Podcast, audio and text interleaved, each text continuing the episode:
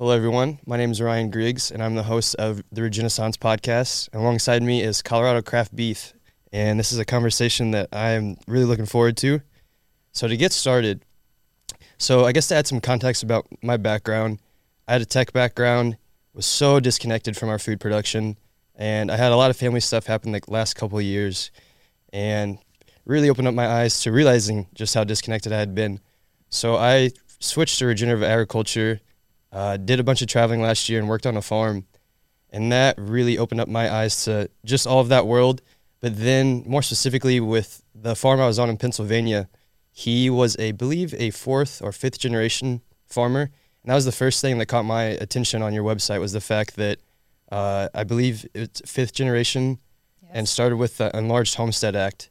So I'd love to really, I guess, dig into that first, is just the history piece of this, because that's why I love agriculture. There's so much historical background, especially from uh, a family generational line. So, yeah, I guess if you could talk a little bit about what exactly was the Enlarged Homestead Act, and if you could just give a background behind Colorado craft beef. Sure. So uh, as you mentioned, we we are in the, the fifth generation now. Our little girls, they'll be the sixth, um, which which is a pretty cool place to be to know that that history of the ranch has been around that long we actually live a half a mile from the original homestead. Wow. Uh, of course, you know there's there's trees now, but um, once upon a time that that is where my great great grandfather came out from Kansas during the Enlarged Homestead Act. Um, so that was a way to help pull you know homesteaders west mm-hmm. basically because uh, originally it was they they had a full section so 640 acres but within the enlarged homestead act they brought that down to 320 so half of that uh, so when he he came out he he actually rode his horse down our county road that's about a mile from where we live and found grass that was higher than his horse's belly and decided that that's where he was going to move his wife and four children. Uh, and then they they homesteaded there and lived there for you know the next 38 years. Um, and then it became generational. There's multiple homesteads around where we live or were original homesteads. Um, and then that actually progressed into where my, my father lives which is is two miles down the road from us um, and then you know the inception of of the ranch. Uh, but of course it's it's grown quite a bit since then. But but we do hold pretty strong to that legacy piece that it, has been in the you know that that piece of ground has been in the family for that long, and it is a, a pretty cool story to know that that history is still rooted there, and then you know Colorado beef, Colorado craft beef. Part of that is to help take it into the next generation to do something a little bit different than we've been doing, you know, over the past 110 years because our consumer has changed so much. The uh, not just the consuming public, but how how we produce beef as far as how we market it, um, you know, and and frankly, Jeff and I's skill sets with you know more of a kind of sales and marketing and business background to be able to to connect a little bit differently with with a consumer. So, so I guess my next question would be: Could you just elaborate a little bit more on the previous 110 years? What what you all were doing versus now? Uh, I guess the differences. Uh, actually, there's there's some differences as far as you know how we're marketing, telling the story, and our skill set. But as far as how we're raising cattle, it's still very similar. Uh, the ground is still intact. Uh, actually, in the early, but in the early '60s was really the last time that that ground was farmed, because you know they came from from an area that was farmed. So they're mm-hmm. like, I'm pretty sure we can farm this, and and frankly, it's just not made for that. It is made for running cattle. Uh, we're very sandy. Uh, you know, the dust bowl pops up as far as uh, making sure that we don't run into those conditions again. So leaving that ground intact, it has been that way since the 60s. Um, and we actually have a haysicle that sits in our front yard that's kind of a reminder of that. And it was over by my dad's place, and that was the last time it had moved since the 60, 60s when my great grandfather tried to grow hay and he was pulling that haysicle with horses and they ran off with him. And he basically just unhooked that thing and left it there and said we will not we will not farm this ground again. It is made for running cattle. Hmm. and and that's that's what we do where where we live and and that's just the best use of the ground. And cattle are, are such a wonderful creature you know being a, a ruminant that they can utilize that grass that really it, it just the ground wasn't suitable for other things. Um, so the fact that they can utilize that, upcycle that, and make it such an incredible high quality protein is a story that we just continue to tell. So So I'm curious. You're mentioning with the type of ground it's, uh, I guess, difficult to to farm. Is that for the whole surrounding area too? Because I'm curious if if that be the case, then outside of ruminants, how would you be able to have produce? Sure. We live in a part of Colorado that's so incredibly diverse from agriculture, which is wonderful. Uh, right where our place sits is even different than five or 10 miles down the road. So the fact that it's best suited for summer grazing because that's when we have rainfall and green growing grass and you know the part of the world that we live in that's what it's best for so summer grazing with cattle just makes sense uh, but you don't have to go very far down the road that you know row crop farming or dry land uh, may make sense. Uh, there's a lot of irrigated ground when you get closer to the to the river where they have water, not just relying on Mother Nature.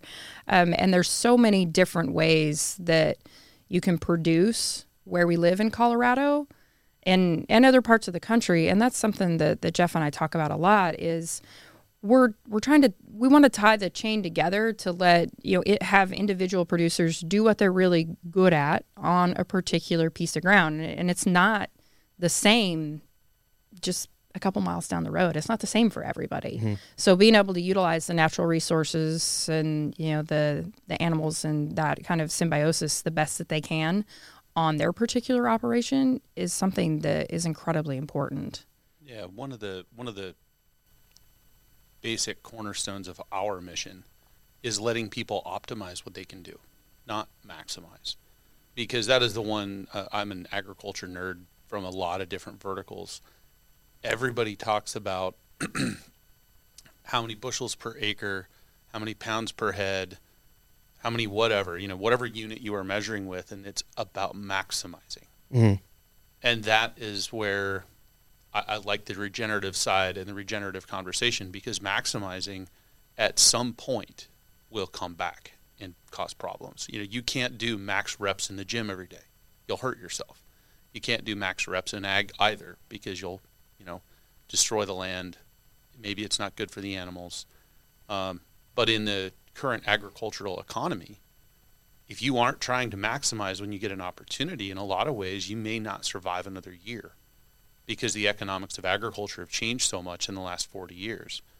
Uh, and that's where our mission to let people optimize what they're good at, pay them for what they're doing in a good way, um, you know, put your money where your mouth is. And that's been a lot of fun for us because a lot of people, you know, just recently with some of the business moves we've made, uh, some people have reached out and they're like, how do we make this better? And they're not just talking about how do I make more money.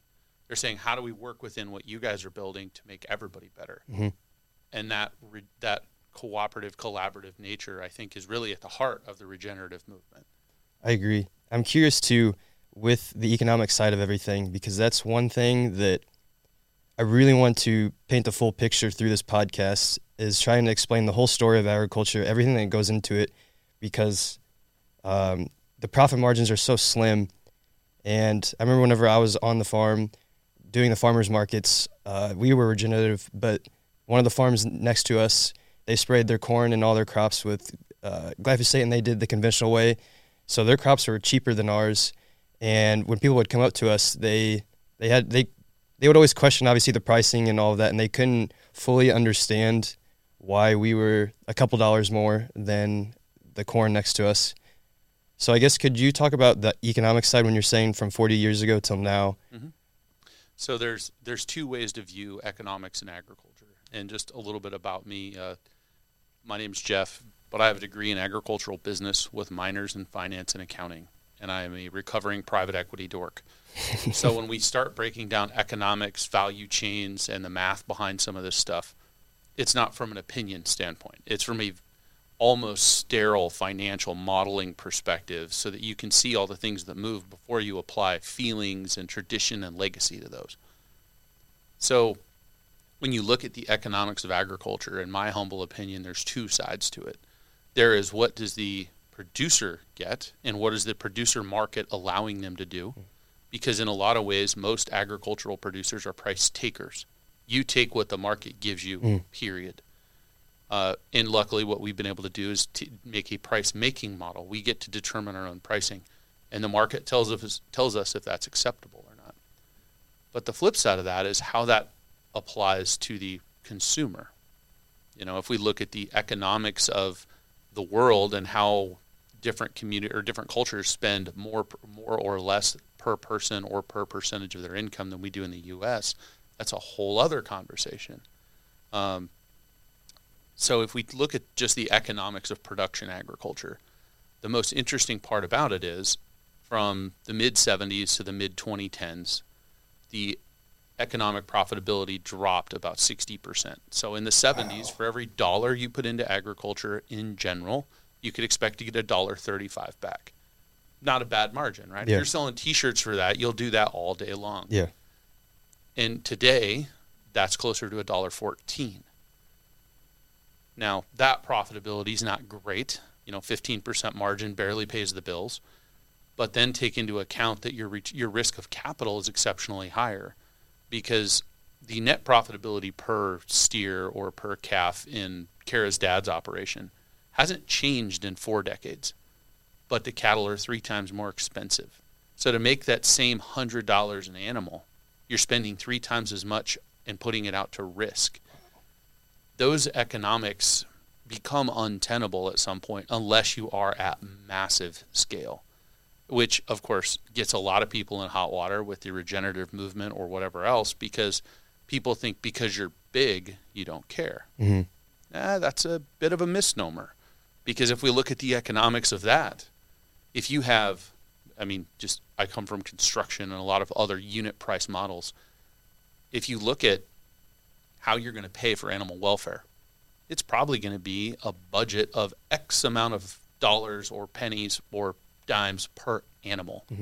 well, if you're running 10,000 and it's a dollar an animal for just basic welfare care, you have a bigger budget. So in a lot of cases, the bigger producers are actually taking a lot better care of their ground and everything else because they have more resources to disperse over a larger area. So they can have more economic impact when they want to do something as opposed to somebody running 100 animals that their budget is so tight to double that budget might break them. Um, so that's where the regenerative side gets a little different because regenerative and or economically viable are, are can be the same thing. They can also be at odds with each other.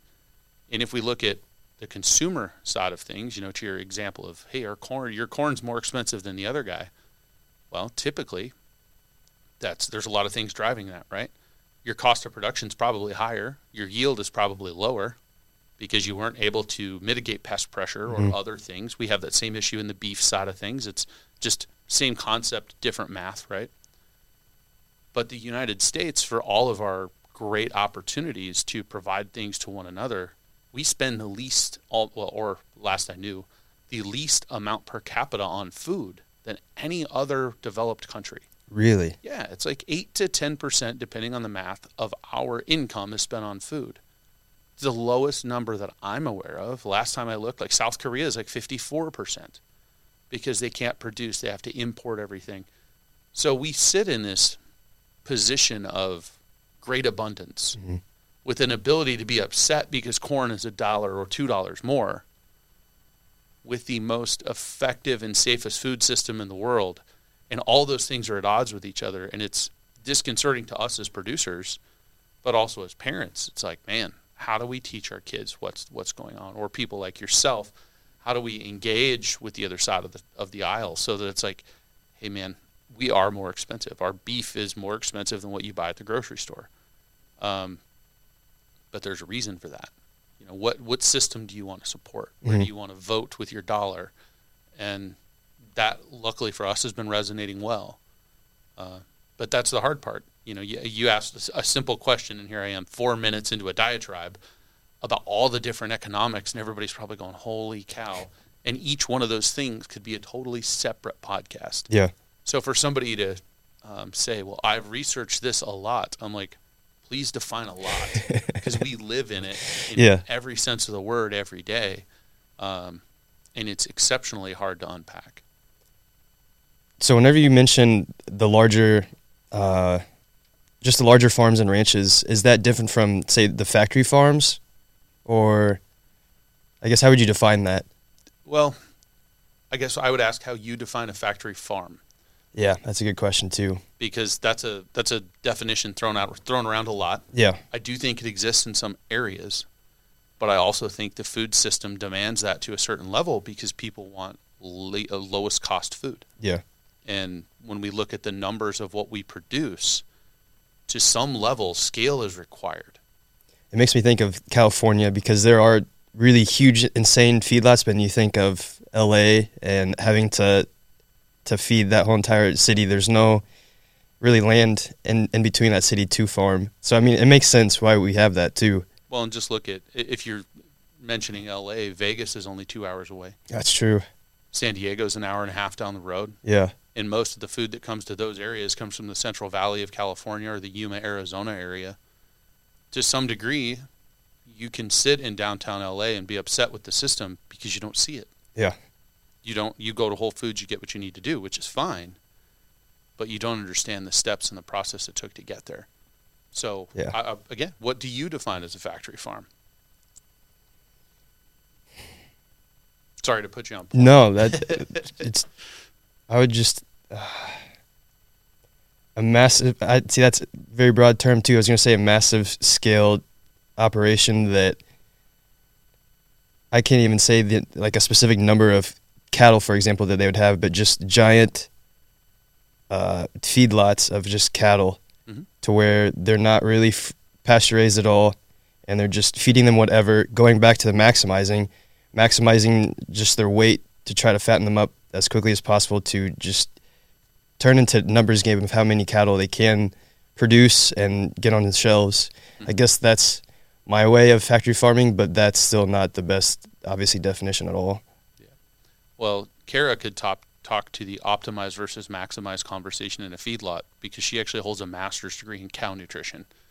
She spent her entire thesis time in her master's program in a feed yard.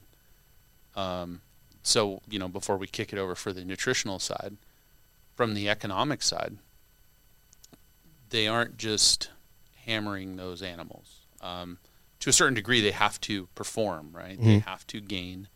Um, there are some people that do it better than others. But you know, we've got personal friends that run some of those feed yards that hold hundred thousand cows, which is insane. Yeah. I want no part of that. But at the same time, when we harvest six hundred and fifty thousand cows a week in the United States, how else do you do it?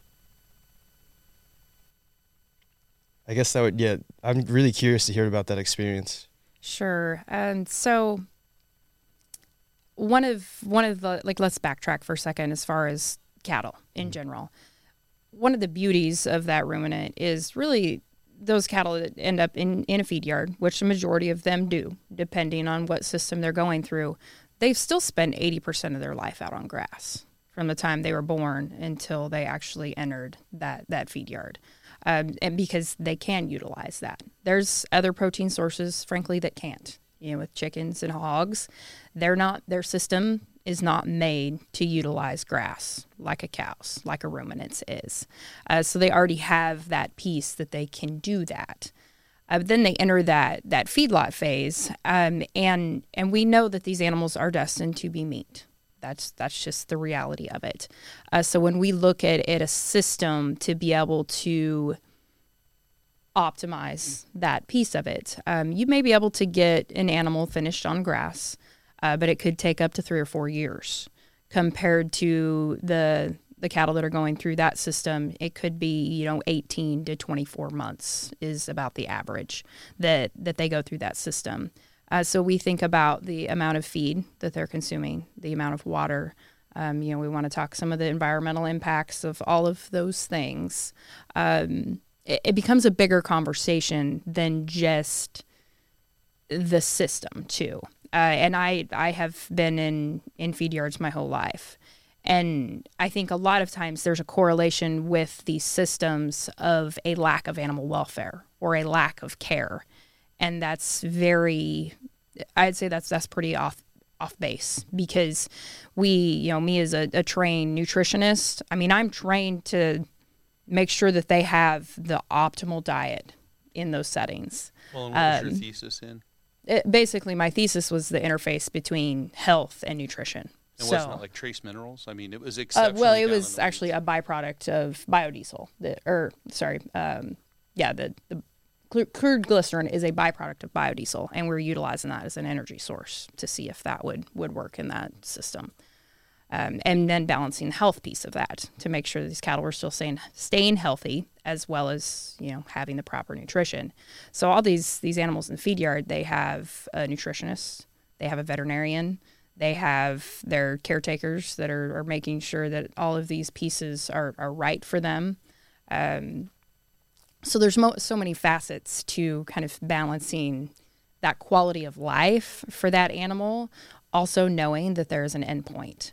And being in feed yards most of my whole life, um, you know, and cattle get to that stage where they have basically, you know, the this kind of a bed and breakfast. A lot of them, even if they had pasture access, the likelihood of them using it's still relatively low.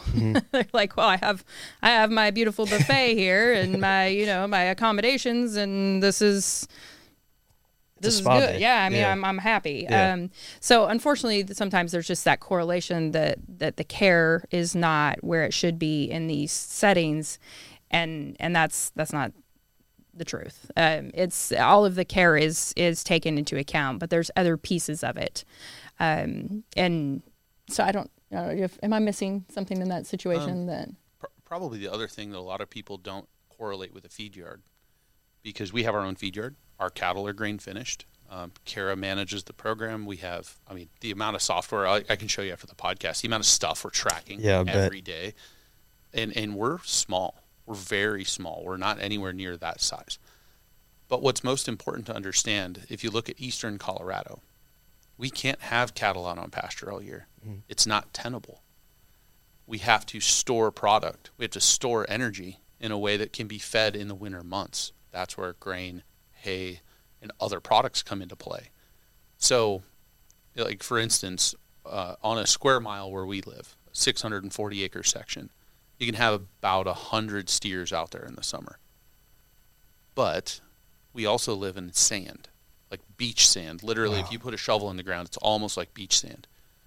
So once that grass goes dormant and that root zone goes dormant, if we leave cattle out there, they're going to turn it into literally a sand dune. We can't leave them out. And and I've had people in other podcasts. Well, how do you change the, the soil profile? I'm like, I think we had to talk to Moses about that. Personally, I don't know. Um, but so that's one of the things that a lot of people miss. The forest for the trees is there's certain things we can't do. There's certain things that just don't work. Um, so take Will Harris for example, White Oak Pastures. Um, I've sent Will emails when he was on Rogan's podcast. I was like, "Hey man, good conversation," because he does acknowledge some of the uh, hurdles that we have to face as production people. Because you know, it sounds bad to say you're in production, but you are. Mhm. And if that system isn't generating, you know, money to pay the light bill, you have a problem. But when Will says, and, and I, fr- I could be butchering the math here, I think he said on Rogan's podcast that yeah, we have 3,300 cows on 3,200 acres. That stocking rate is orders of magnitude different than we can do. But why is that? Well, they have trees, they have different grass types, they have different soil types, and they get 44 inches of rain a year in Bluffton, Georgia. We get 11. Jeez. We can't change that. Yeah. So back to the optimize conversation. Optimize is the idea, but there's no I can't put it in a formula and say to optimize you have to do this because there's too many variables. Um, that some are in your control, some are not. Some are climate, some are how the rain comes. Uh, we had a rain event at the ranch two years ago. Um, the far side of the ranch is five miles from our house.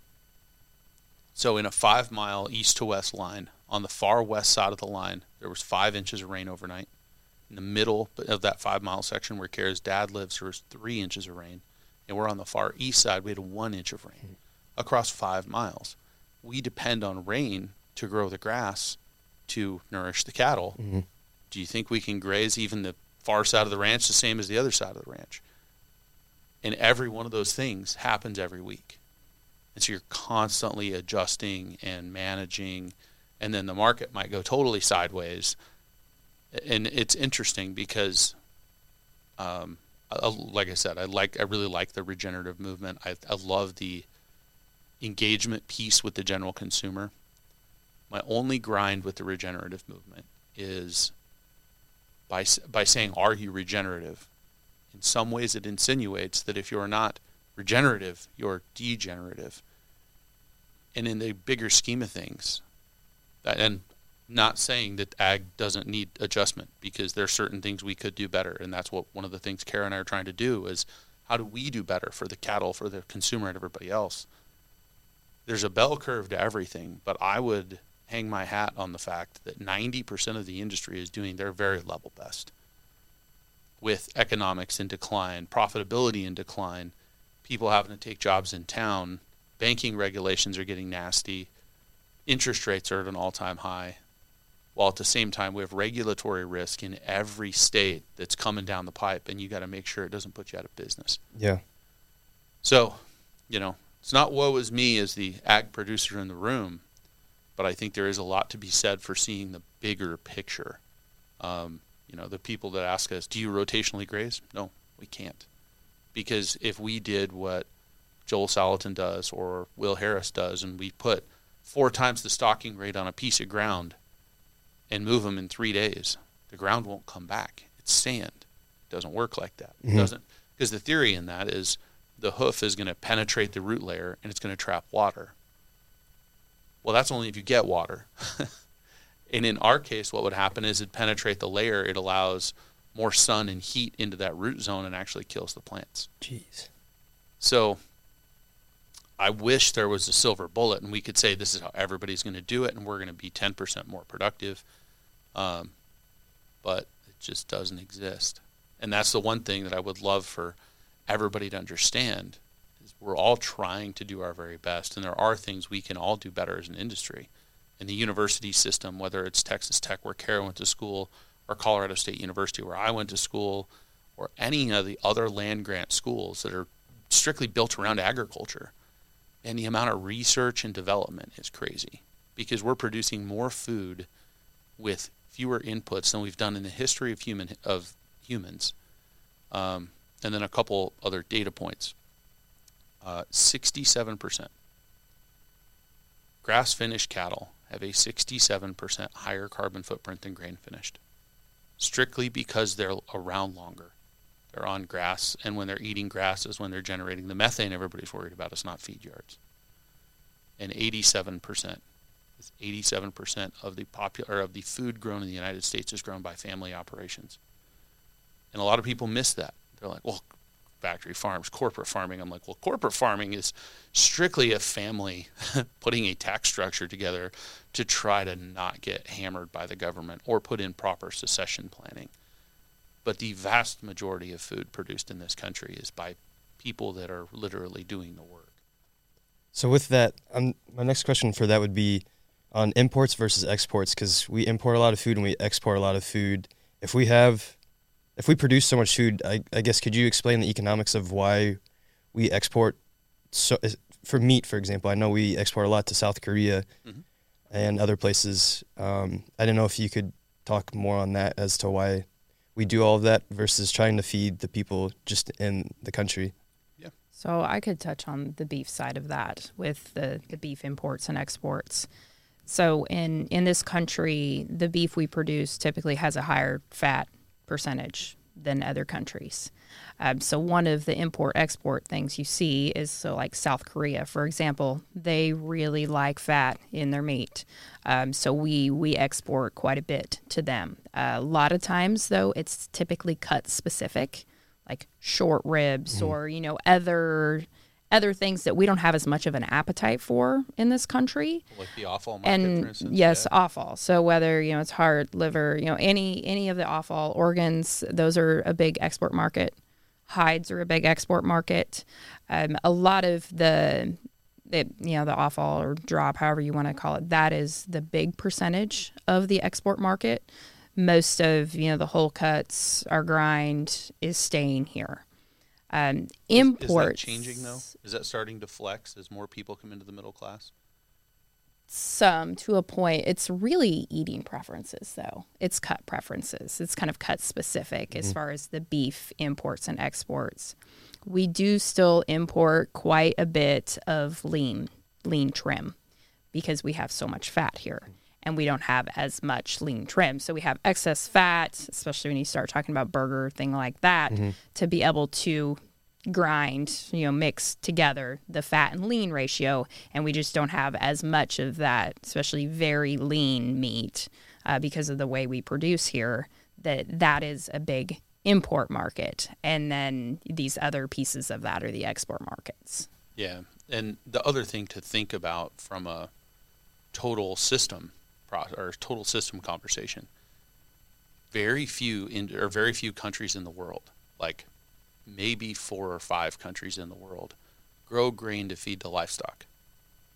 It doesn't exist. If you're in Colombia, you don't take arable land and grow corn to feed it to the cow. That cow is typically a dairy cow that produces milk for the family until they stop producing milk and then they become dinner. Mm-hmm. You know, Argentina, Brazil, Australia to some degree. What other countries am I missing that actually grain feed ruminants? There's more and more all the time because there's that interest from the quality of product, yeah. frankly. Um, it's a very different product when you have a grain finished animal compared to a grass finished animal. Yeah. Yeah. It's, it's, very different. And, and our palates in this country are much more geared towards that. Mm-hmm. And, you know, we could talk from the nutritional side about fat in general. And that's a, a piece that we're we're blessed to have in this country when we have these fatty cuts that help fuel our bodies and our minds with the fat piece of it. So, we uh, yeah. So the I mean the kind of the cap on that is we're fortunate enough in this country to have enough arable land to grow that to optimize that calf's potential mm-hmm. for meat production. Um, and then the only other economic factor is as people exit the lower class into the middle class, which I think when did we go to that Protect the Harvest dinner in Idaho? It was like 2015. It was right before we moved back. Protect the Harvest was talking about the fact that a billion people were going to enter the middle class worldwide in the next decade. Wow. Well, what's what is the what happens in a developing country when you exit the lower class and move to the middle class? You don't buy new shoes. You don't change where you live. You don't really change anything other than your food standards. Hmm. And that is where you are driving more protein, more things of that nature. And a lot of countries are not built to produce what we can. So there's other economic pressures that are outside of agriculture, that are cultural, that are systemic, that are whatever, that are creating more demand that, quite frankly, other people can't meet. No pun intended. Um, and it's it's interesting because all those things come together, and I think, uh, I mean, I thank the good Lord every day that we are in a position that we can have conversations like this and not be worried about whether or not we can get meat tomorrow. Yeah, because a hungry person has one problem. Very, and that's. I was having a conversation yesterday with AJ Richards. I don't know if yeah, I know AJ, and he was just talking about Walmart and how one in every four dollars spent on food is at Walmart, and then if their food supply chain would break in, in, three days, I think most of America would be without food, and that just blew me away. To, I guess you could say how fragile it could be. Um, I mean, that's also why I have this podcast is to just showcase all of the work that goes into all of this. It's just an insane amount of backbreaking work that you have all these um, unknown elements with the weather and other things. They could just go south. Um, well, and that exists in a lot of different verticals. Like if you look at the fuel system, you want to stop and fuel up your pickup. Yeah. There, you're one or two days away if those distribution centers stop from having every fuel station out of fuel.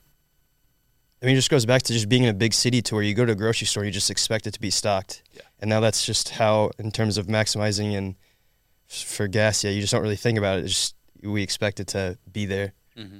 So that's interesting. I guess on the topic of feed too, um, do you use software for that to determine what you feed your cattle to, or because I know on the website you mentioned with flaxseed.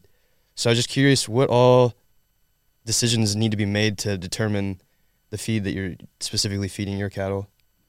Uh, yes, that's a It, it really depends on their stage of growth. That, that's what we're balancing it to. Uh, it'd be very similar in human nutrition. You know, a, an infant has different nutritional needs than somebody who's in a mature adult. It's very similar in the cattle world of the energy needs, the protein requirements, all of those pieces of the nutritional puzzle from the time they're born until they they become meat for us. Um, so we're just we're balancing that. We do have software. I mean, the software is incredible. Honestly, the the technologies that are out there to be able to utilize are are kind of endless, which is is great. Uh, to be able to to know these things and then collect the data because even you know as a trained scientist the the mantra that always was you can't manage what you don't measure so that's a, a, thought process of like how we we can look at the data and do better. Uh, we're actually looking now at looking at this animal's entire genome, doing testing to see their genetic potential and how we can optimize that from feed and the the resources that that we have with that animal, and we can do that from you know the time that they're born. Mm-hmm uh, to be able to help make better decisions for their quality of life and where how we we manage that accordingly. Um, so the the depth of, of data and technology really is cool. You coming mm-hmm. from a technology background, I mean that's it is pretty incredible to see that. Um, you know the, the feed truck links to Bluetooth and yeah, I mean it's it is really cool. We're looking at putting chute scales in that'll do the same. It'll be Bluetooth links, so as soon as a, a calf comes across that, we know how much they weigh, and you know the the amount of, of data that that can be had is is pretty incredible. How do you I guess how far in advance are you planning ahead? I guess maybe using through this software, because I guess for example, um, I visited a ranch last year in Westcliffe, Colorado, mm-hmm. and he this was around June, and whenever he went to the processing to schedule some of his cattle to be uh, processed, this was scheduled for September of this year. So, I mean that opened up my eyes to just the whole processing world, but I didn't realize how far in advance he has to plan for things. So I'm curious, yeah, what does that look like for you two? Yeah, Jeff, you want to touch on that because yeah. that's part of the our our business changes is to where we we weren't projecting two years in advance because that's what we were doing. Yeah, I mean the harvest dates we're using right now, we spoke for in early 21. Wow. And mind you, we're growing like crazy. Um, as the business dork, it's like, well, how do you forecast that? I'm like, and if you put a standard deviation of 10% on that thing based on the percentage growth we've been having, it's just crazy. Uh, so even last year, we we have a great head of marketing, uh, and with some of our business changes, we recently brought him on full time. But he was a contractor, and last year from March to September, he didn't really do anything because we hit such a stride in sales that it's like, man, we can't keep up. We had to slow down marketing, and that was a learning curve because we couldn't get more cattle, we couldn't get more harvest dates, and quite frankly, we were not going to push the system that we use or the cattle that we use um, to try to meet that demand. We didn't feel it was a judicious use of resources for really anybody. And in that, uh, we actually went a different direction.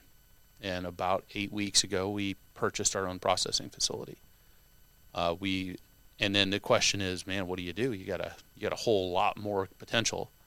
Uh, do you want to go try to sell all of that? Um, and we went out of the box. We we went definitely in a direction that agriculture typically doesn't go. Um, we got very creative. We got very strategic in our thoughts, and we partnered with some people that are like-minded that helped us to purchase the facility and are helping us to grow the business. Uh, Jocko Willink is our head investor. Wow. Uh, his co-founders of Jocko Fuel, Brian and Pete, came in.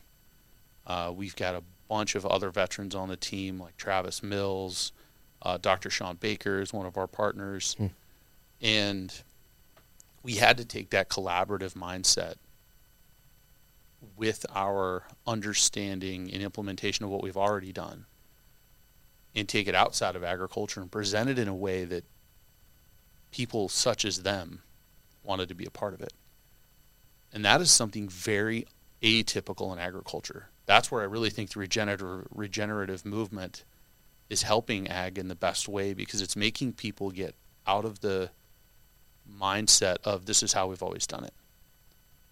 And you know the best part is of anybody we've talked to is like, can you get enough cows? I'm like, man, cows is not the problem.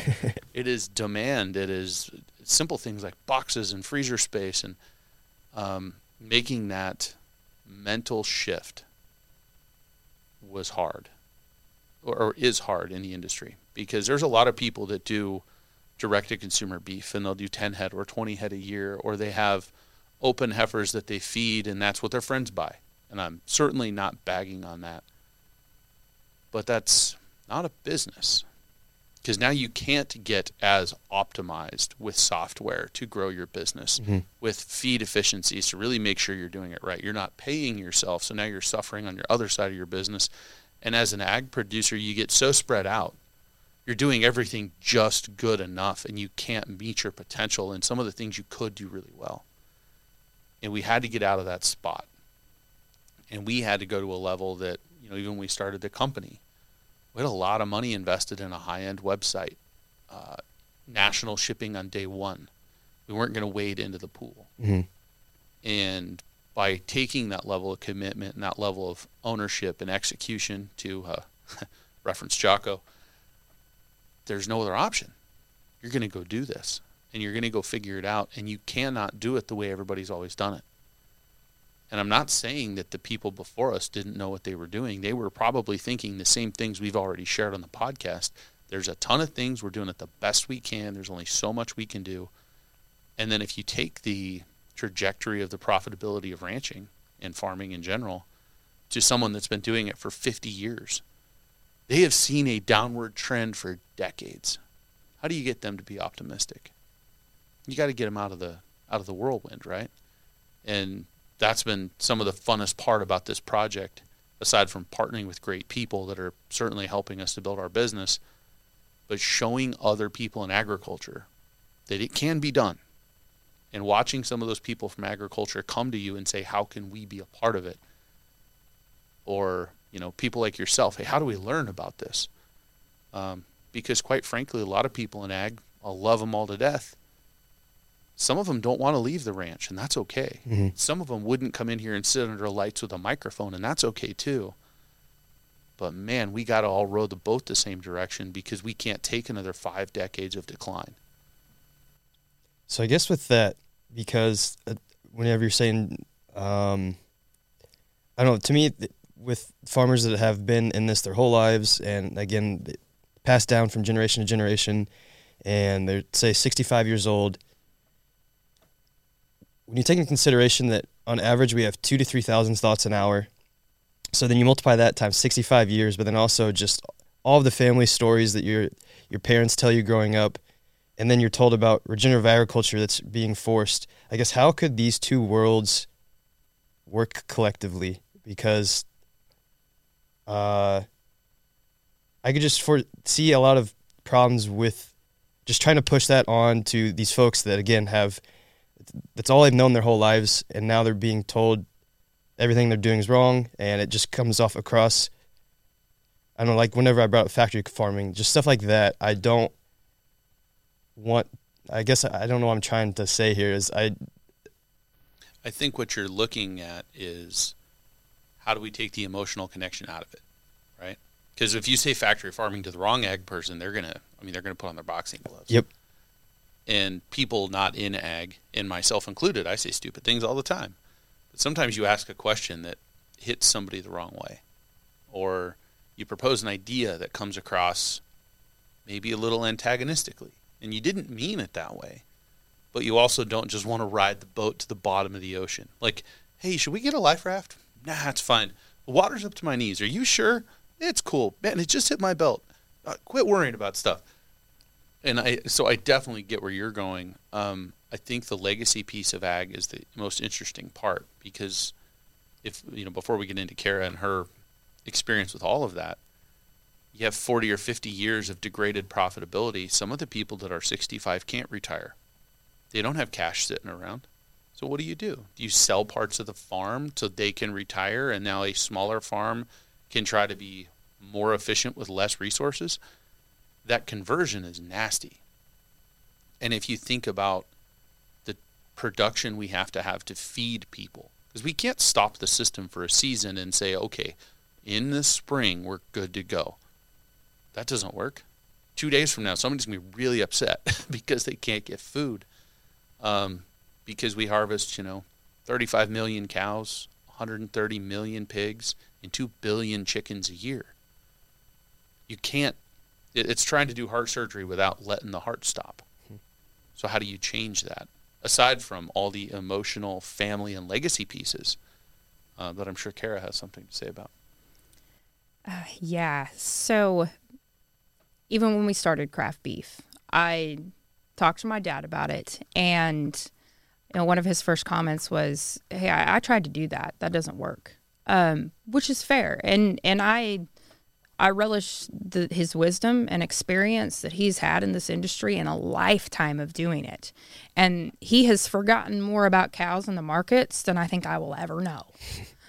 But yet, we realize we have a different skill set too. And when when my dad and I were talking about some of the things even that we'd love to see change within the industry or some of the philosophical thoughts and a lot of the conversation we're having now and this connection, you know, to somebody who's really curious about it, his comment was I you know, I don't disagree, but this is your boat to row basically. He's like this this is this is for you. You know, if that's what the direction you and you and Jeff would like to go, like that's go forth and conquer. You know, mm-hmm. he's like, you know, cuz he knows what he knows and he is wonderful at doing it and and that's where he is. And I had the choice to look at it of okay, so we can do it this way and continue this way or look at it differently. Um, so more or less we took that kind of on ourselves to do that differently and think about it differently and and take a softer approach to we'd really like to connect with a consumer I, i'd love I, I would love for this like these conversations and and to backtrack for a quick second you know just a story of i've i've been in animal health for 10 years and i've i've been in this industry my whole life. And on the on the ranch when we have conversations about like hey what what do you produce here? Like what you know they're they're a cow calf herd. And and they look at me and they're like well i sell 600 pound calves in the fall the second week of october every year. I'm like okay that's fair but really you produce beef because without that market you know and a consumer being curious and, and want to consume this high quality protein we don't have a reason to do what we do on the ranch. So it is a big you know it's a it's a circle. It's a it's collective. The having a consumer who really wants that and wants to know and have that engagement helps fuel our business instead of that antagonistic thought of well you're here and i'm here. Mm-hmm. Well what can we do together? Let's have a conversation. Let's connect. Um, there was a thought process in ag for a long time of well we've got to educate our consumer about what we do. Uh, I, I like to see it as connection and conversations. And you know when you potentially are three to four generations removed from where your food comes from that's a different conversation than somebody you know like me that i've grown up in it my mm-hmm. whole life there's just there's things that that that i know that i don't even know why i know just because you only hold me accountable to like two of those a month they've been ingrained for so long. I mean, and then yeah, when when questions are asked, being able to take that that barrier down and be like, oh, they genuinely just are curious. They just want to know mm-hmm. versus like you need to get your boxing gloves out and you know be able to do that. So, um, yeah, and I think probably the other thing is to do to put Colorado craft beef together. Kara and I were in a very fortunate spot we both had very good corporate jobs. We were able to fund it ourselves. To take a typical agricultural producer that would have to go to the upper gener- upper generations or older generations, I have this idea. This is what we're going to do. And to go to the level that we've gone with craft beef, it never would have got there. I don't mean that as a derogatory statement to anybody in the family, but the risk profile of someone that's 65 and been doing this for years will not allow for that. Mm-hmm. It's just business. Yeah. Uh, so, one, do you want to? Two, can you get the resources put together? And three, can you get the blessing of the other generations if you have to have it? That is a nasty, nasty climb. And I think a lot of people miss that. And I think there's a lot of the younger generation that wants to change things. But to a certain degree, you can't.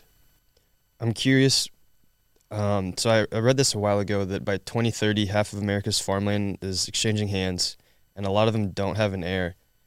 Um, I'm curious, just yet your thoughts on how we go about that because whenever those places go for sale, there's not a whole lot of what I've noticed from my generation and the, the generation uh, after me. Growing up, they want to do something with technology, whether it be TikTok or social media or other parts, versus something that's very labor intensive as farming and agriculture. So whenever, uh, yeah, I guess just whenever that's happening throughout these coming years, do you think from just having conversations with folks that might be interested, or how can we go about that problem in itself too? Because I'm a little worried about that, to be honest. Sure. That is definitely something to consider on how how that happens. Um, if we look at history, typically it's been that generation, the baby boomer generation, taught us to go get a job in town, you know, to to work off of the farm or the ranch, like because they knew it was hard work Mm-hmm. and they had done that their whole life. They they knew how hard it was. And so with the the changing of generations, they're like it was more you're geared to go find a different path versus this path can be viable and here's how. Instead it was kind of seen as well this is hard and I'm I'm going to help you go do something else versus let's have a conversation about how this can happen. How, you know, we can have these conversations of when you come come home what this looks like. You know, maybe you do need to go work for somebody for a year and get your education and and when you come back bring something new and exciting and and have have kind of a different mindset about it. Um, I don't know that I have the answer as far as the land ownership change. You have thoughts on that, Jeff? Yeah. Probably the scariest part about that is the number of institutional investors that are taking down farm ground. But the thing to understand is that ground's not going to go out of production. Why would you own it to take it out of production? Um, in every region I've ever worked in in agriculture, and, and by region I mean nationwide. I mean I've done work in Indiana and Washington and Texas and all over the place. Mhm. There's always five or six big operations ready to buy ground. So, yeah, the heirs may not be there. The ground may be sold. Someone will be there to lease it and operate it because the capitalistic side of the agriculture model drives that. But there is a lot of ground being purchased by people that aren't in the space. And, Like who? Oh, uh, I know of a farm up in central Washington that was a big hop farm where they grew a lot of hop for the beer industry. And uh, the Canadian Teachers Union bought it. It was like 3,500 acres. Why is that allowed? Well, I mean, you can buy real estate. Yeah. Perks of living in the greatest nation on the planet, but it's the the driver behind it is all these different investment vehicles, whether it's a retirement fund or a mutual fund or whoever. They're buying it because of the appreciable asset value. They usually won't even make money owning it, but the real estate appreciates at such a rate, it makes it it's a great anchor for an institutional investment structure and those kind of type of things exist all over. I mean, there I've seen them in Arizona on hay farms. I've seen logging operations that are owned by some sort of institutional investor like that. Um, the saddest part about that is if you look at the agricultural industry, for instance, typically the value you have in your family operation is the real estate. Because if all you do is farm it and do custom farming and lease ground, you might do okay but your real net profit is real estate appreciation. Um, so you do you will find younger people that will literally go work their fingers to the bone and burn equipment to the ground, trying to process different things and work through different verticals. But at the end of the day, they won't have near what they should have to show for it because the real estate is just not able to be purchased. Um, but you know, actually, when Kara and I moved back to Colorado, uh, we looked at a at a ranch like 20 miles away. Um, a good ranch. It was a solid ranch, few houses on it, enough hay that you could have a 250 cow mother herd um, and be totally self-sustaining inside this ranch. Well, the math, if you were to buy the mother cows and run the property, you couldn't make the real estate payment with the cows. Wow.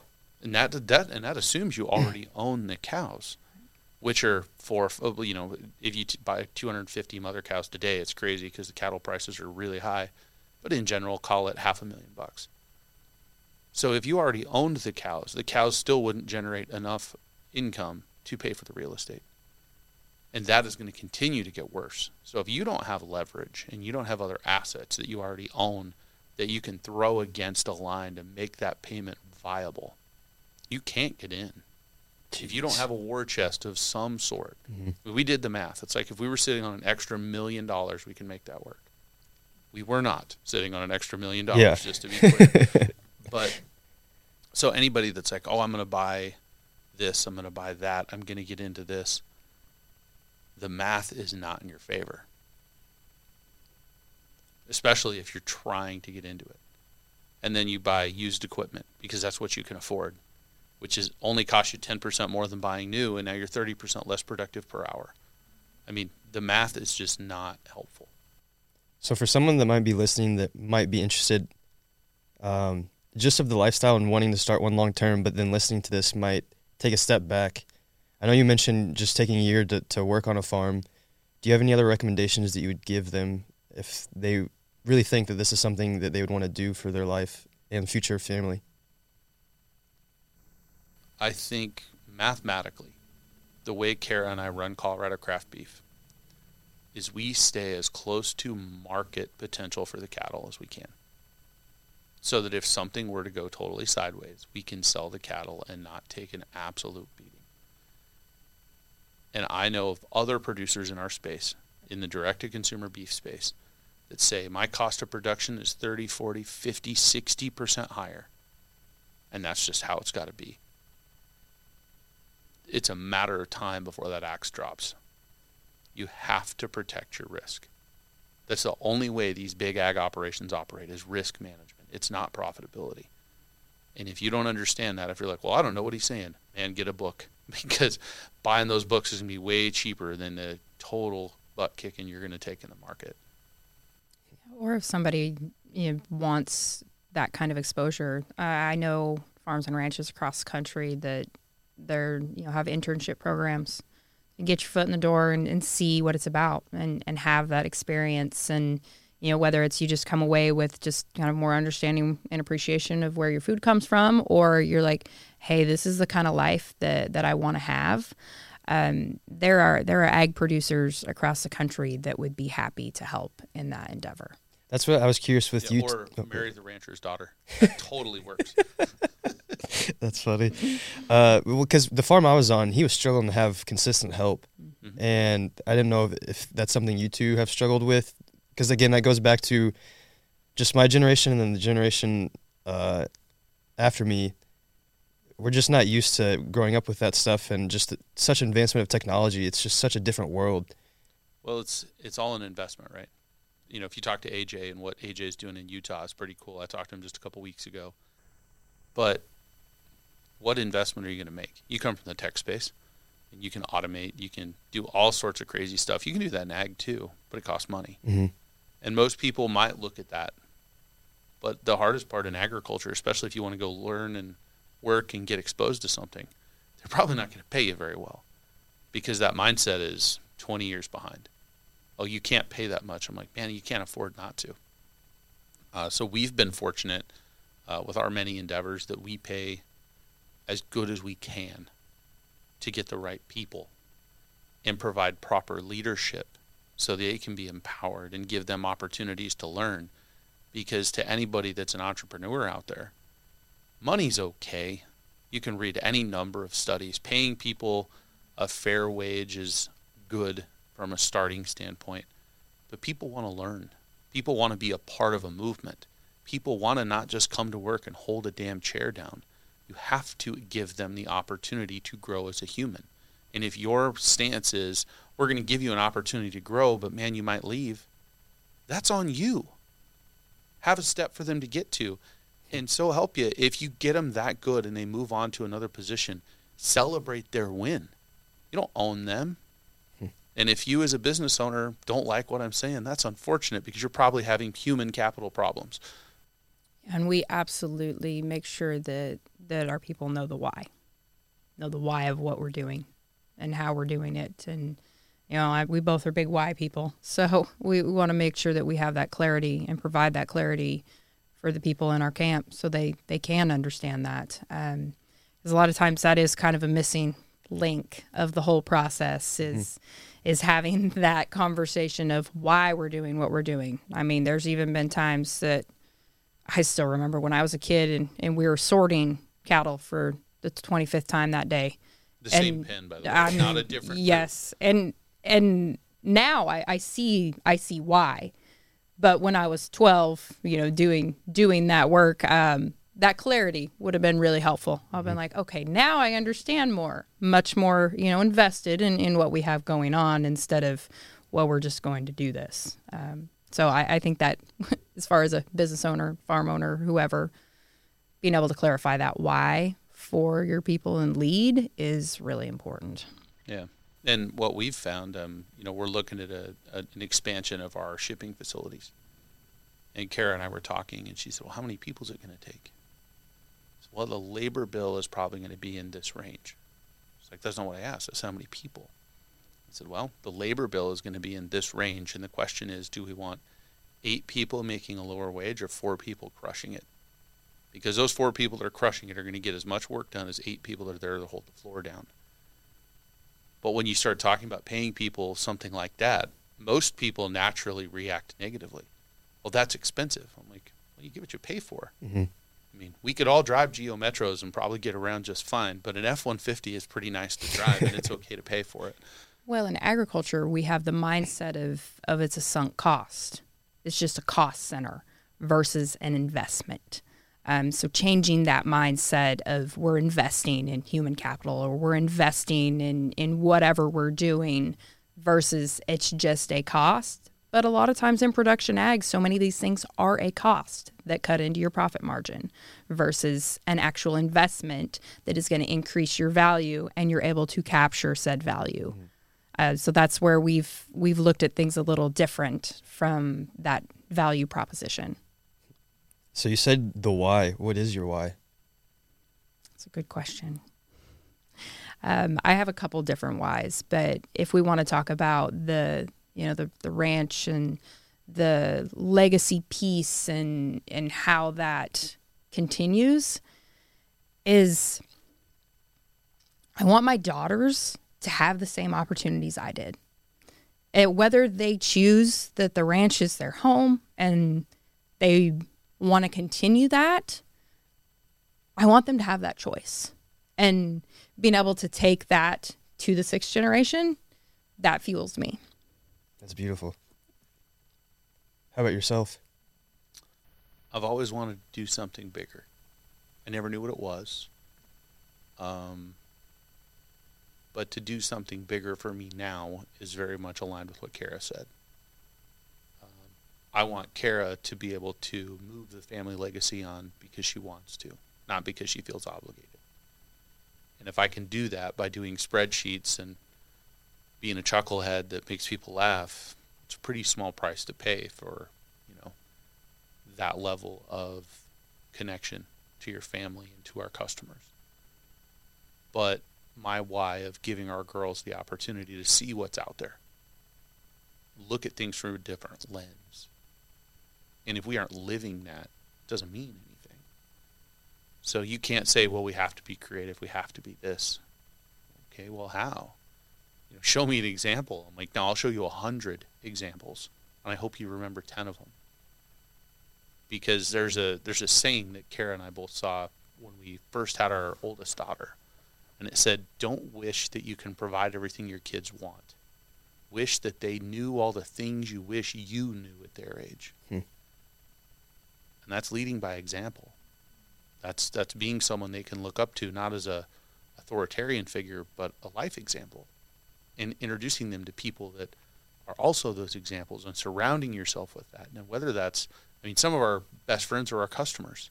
I mean, some of my jujitsu buddies are our customers, and you know, shout out to Denver Compound for letting me come get beat up once a week. but that community is something that's lost. And you know, I think that really that community thing is really the heart of the regenerative ag movement. And I I can't support that any more than we already do. yeah I think that the difference these things make, I mean, that's where my my heart always is. Is like, how can we truly make an impact? How can we make a difference? And um, like Jeff said, you kind of have to live it to be able to to do that and show that it can be done differently, whether it's on the production side or the connection with the consumer side, you know, through a vehicle of a of a business, but really leaving an impact on the world, making a difference doing something that matters. Yeah, no, that's amazing because so like I was saying, I've been so disconnected from my food my whole life. I watched cancer take my brother two years ago. My mom died on the same day my brand launched. So my biggest why is the fact that I've seen firsthand what the standard American diet does to your family. And then that made me just start thinking about again how we've gotten here with our food. And once I started actually visiting farms and ranches and working on them, like you were mentioning, just spending one day working on a, a ranch or a farm will shift your whole entire perspective of, of your food, of life. Um, gives you a deep appreciation for all of the hard work that goes into it to get food on your plate without even thinking about it. Uh, I'm trying to even figure out where I was going with this. I think you were getting That's to your why. Yeah. Yeah, and so it made me realize just how disconnected we're from our food, but just disconnected from you guys. And this is why I love these conversations, the fact that you're sharing them, because it's a voice that's just really been depleted in our in our country. And I'm starting to notice more and more people wake up to what's going on with our food system. Not necessarily regenerative agriculture, that's helped a lot too, but I would say with the pandemic and everything that's happened with all of that, um, I'm starting to notice more and more people wake up to that and think about the food that they're buying and from who, and that fuels me up for as well. Just hearing all these stories, um, just because again, I don't know if I had visited a farmer ranch up until last year. Maybe one for like uh, a school trip, but I don't remember any of that. And so, yeah, I guess just that. Just thank you guys for for everything that you do because without food we perish. Yeah. Simple as that. Well, and I think probably uh, Kara brought this to light to my attention a few months ago now. That, you know, so many people in agriculture want to be their own hero. I make this food. You need to say thank you. We couldn't be more disagreed collectively with that statement. Our heroes are our customers. Our heroes are our partners. It's all the people that support what we are doing. They're the ones that allow us to do it. I mean, I remember there was one day, I think we just came back from Florida, and we were riding through pastures with Kara's dad. And, you know, it's like June, it's super green, you're on a horse, sun's shining. I looked at my father in law and I said, Hey, he's like, Yeah. I was like, Your office is pretty damn cool. and he goes, Yeah, 50 years, I wouldn't change a thing. To have that level of love and clarity for something is exceptionally uncommon and to have people understand that it's not because we want to be our own heroes. But to Kara's earlier point, if people aren't eating steak, Dave doesn't have a reason to be in his office. And if people aren't buying beef, we don't have a reason to be in Austin talking to people like yourself. And we couldn't be happier. I mean, some of the people, I mean, it's to the point now that people just have my email and I have people email, hey, this is out of stock. When's it going to be back? Hey, what are we doing? Hey, do you have any shirts? I'd like to buy a shirt to support the brand. And seeing your own brand out in out in the wild is bizarre. It's so weird. Uh, Like I expect to see it in my office. I Yeah. expect to see it in our boxes when they go out from the ranch. But to see it start to grow like that is crazy. I really relate to that from just friends that have bought my apparel, and then I'll see them sharing stuff like Brett and Harry, for example. Sure. They'll share some stuff online. I see them wearing my shirts, and it's just like, what the heck? It's so awesome. That feeling never gets old. No, it's surreal. Yeah, we got on the we got on the plane to go to Maine, so we closed the deal uh, with all our new partners, and we get on the plane. And Kara looked at me on the plane. She's like, "We're doing this," and I was like, "Yeah, we uh, we we kind of are committed. They just shut the door, like, and you know, you wonder if it's a joke. We're gonna get to Maine, they're gonna be like, ah, just kidding, and it wasn't. And you know, then you meet guys like Travis Mills, who's a quad amputee from the 82nd Airborne that believes in what we do. I'm like, dude, that's heavy. You believe in what we do? Mhm. How do you not execute for a guy like that? That's awesome. I s transition a little bit because uh, I guess just for educational purposes on the direct to consumer model versus I, I guess going to retail. Are there other directions to take that outside of those two? You could go into distribution. That's more of the food service model. We really aren't probably ever going to be set up for that. Um, because I mean the the sheer math. If you want to go into like retail grocery stores, you're talking a minimum forty thousand pound burger order. They want a truckload just to get started. That's all the beef off two hundred cows. That's all the burger off two hundred head. Yeah. It's a big number. That, that's a scale that we can't hit. That's a scale most producers can't hit individually. That's why the the beef food system operates the way it does. Um, there are other things we're working on in house where we can start to optimize and find some other spots to exist. Um, but when we want to think about you know different ways the system can operate, man, I don't know. It's such a behemoth at this point. I think if you start changing stuff, which I think we need to, we have to be very careful with that because you know it's like the, the flux. You might remove the flux capacitor, and then you have a big problem because you didn't know. Uh, to your point about food systems being fragile, um, Temple Grandin wrote an article during COVID that said our food systems are exceptionally efficient, but exceptionally fragile, and that's never been truer than it is today. Uh, that just-in-time delivery system exists in almost all all of our consumptive behavior if it's toilet paper or gasoline or whatever. You know, like the the system's very sideways with an ability to pivot. But, you know, why is a car only forty thousand dollars? That's bizarre. How do you produce something that complex for forty grand? It's because you're insanely efficient and you don't have a lot of variables you're going to play with. And most people don't make that correlation. So with the direct to consumer model, is that a way to say fortify the food system and I guess the fragility of it in terms of that could help incentivize more smaller ranches to to really go towards that model or I guess how can we fortify just that fragility of that system? I think the biggest potential effect you'll have is if you have 10 people pop up like us in every state. FedEx and UPS can't handle it. Every one of these systems is so maxed out. I don't know how you find the flex in a system to make that change. Um, you know, like I know of one ranch in Oregon that went out of business because FedEx literally didn't ship an entire semi-load of product. They were out of business overnight. Wow. And they're FedEx. What are you going to do? Sue them? Yeah, you're just shit out of luck there. That, that was the that was the actual definition. They were shit out of luck, and they went out of business. And they had a great model, and this was pre-COVID.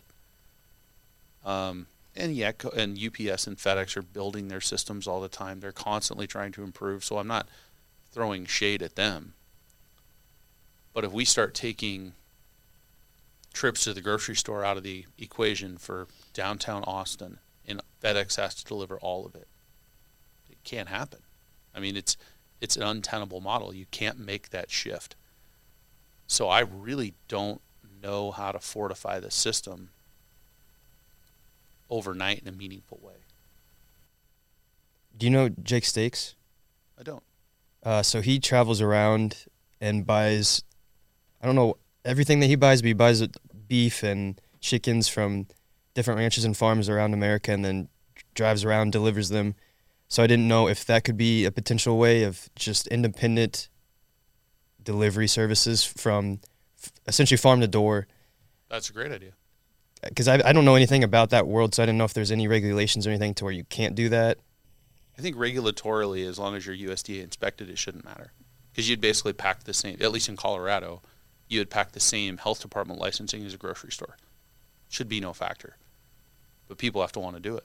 Yeah, I'd say that it comes down to that of the intentionality of a consumer of being able to go the extra mile to make those connections and want to do those things. You know, because even when a customer with us places an order, it's still the next week before it's shipped.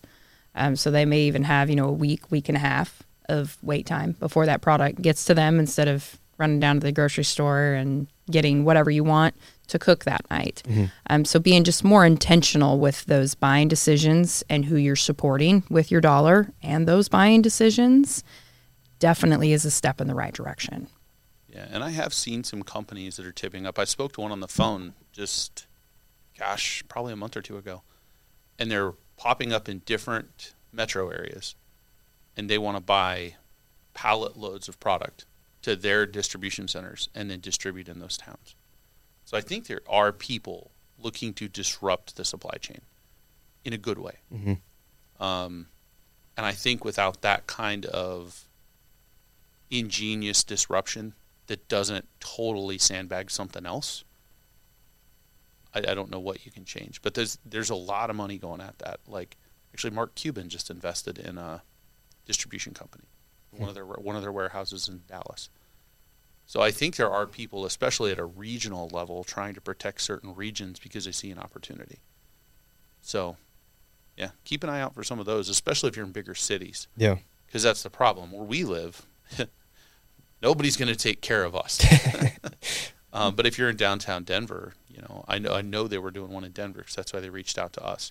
Um, they weren't le- weren't yet set up for refrigerated though. I was like, well, you're talking a bunch of processed nonsense, bunch of sugar coated lies. Maybe that's not what you need to have on emergency speed dial if something goes cataclysmic.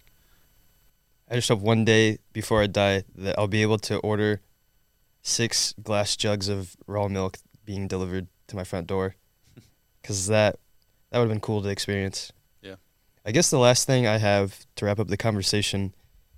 So since you were born on the farm or ranch, or I don't know what I would call it, uh, what was that experience like? Because I know you're saying you want to provide that for your kids and everything. I'm just yeah, I know it's a very broad and general statement, but would just love to hear what that experience was like. Sure. I can get into all the details of the things that I love, which I would be happy to. Uh, what I've realized, though, is I had a true, genuine appreciation of life and the life cycle. You know, watching a calf be born and knowing that eventually they were going to, that life was going to end to nourish mine. I just had this like intense ownership of that to make sure that they had the best life possible because I am an animal lover. I mean, if if I could have all of the critters known to man out our back door, I would do it. I don't think Jeff would be totally I built a lot. bought in on that. but I I love these animals so deeply and uh, being so a lot of people are so disconnected from the fact that you know that those animals do end up being food and having that uh, just genuine appreciation that these animals were placed here to help nourish our life and it is our job to be the caretakers of them and do everything to make their life the best possible. And I got to witness that firsthand, you know, when they're grazing thousands of acres and and I love my horses too and we still move everything horseback. And watching the sunrise on a summer morning from the best seat in the house on the back of your horse going to gather cattle is irreplaceable. And I want my children to have that experience. Mm-hmm. But also to your point about it being hard, I want them to have some of those experiences too because Absolutely. there's nothing that builds grit better than doing hard things and realizing that they can do it. Mm-hmm. that they can overcome that. You know, the fact that they still need to go feed their horses when it's 30 below and go feed cattle when it's snowing sideways and scoop snow out of bunks. Is it fun? No. But It sucks out loud. yeah, Yeah. it is not fun. But you come away with that, away from that experience with like such a sense of accomplishment, and then seeing those animals thrive, and it's it's just something that I know that we couldn't teach our children, especially that kind of work ethic, that grit, that. I didn't know how else to teach them that Yeah. without those experiences. Yeah, kind of they're controlled experiences, obviously, you know, doing hard things, but man, that's something that actually Jeff and I share is some of those challenges that we've had to overcome and has made us, you know, hard workers and we have that that work ethic and that kind of ingrained grit and and that's part of what makes us work too. Um, the thought process of ever marrying somebody that didn't have that never came to my mind. You know, it's just something that makes us us and has made life just more fulfilled because of it. I love that. And I mean, it just makes me think again on the farm I was on. He had a five, three, and I think one year old, and it was just interesting to watch them just interact with, as a family. And the five year old, she she'd kind of be upset at times whenever she wouldn't be able to help with certain things because she wanted to. So it was just really funny to just watch them because again, that was the first time I'd ever lived on a farm for a period of time and that's something that I definitely want for my future family. Jeff, did you grow up on a ranch or farm? Because I know you're saying you've been in agriculture. I grew up on a little hobby farm, like 10 acres. We had cows and horses and pigs and did the 4 H thing. Uh, no, nothing to the scale Kara grew up in. I mean, I helped people brand calves. I helped gather. I grew up riding horses, so luckily I was at least. I at least passed the smell test with Kara's dad. um, but I think the day that he decided I was okay is he watched me fix barbed wire fence, which I had done a lot of, and he's like, "Oh, okay, you're you're all right. Like, um, you could run fence stretchers well. Uh, but I had a good buddy of mine uh, from college, and he has a little girl that's probably ten or eleven now. And he he had a very profound statement one day before we had kids, actually, that made me really appreciate the animal side of things in a way I'd never thought about. He's like, "Man, we got to get moved out of town." I said, "Why?"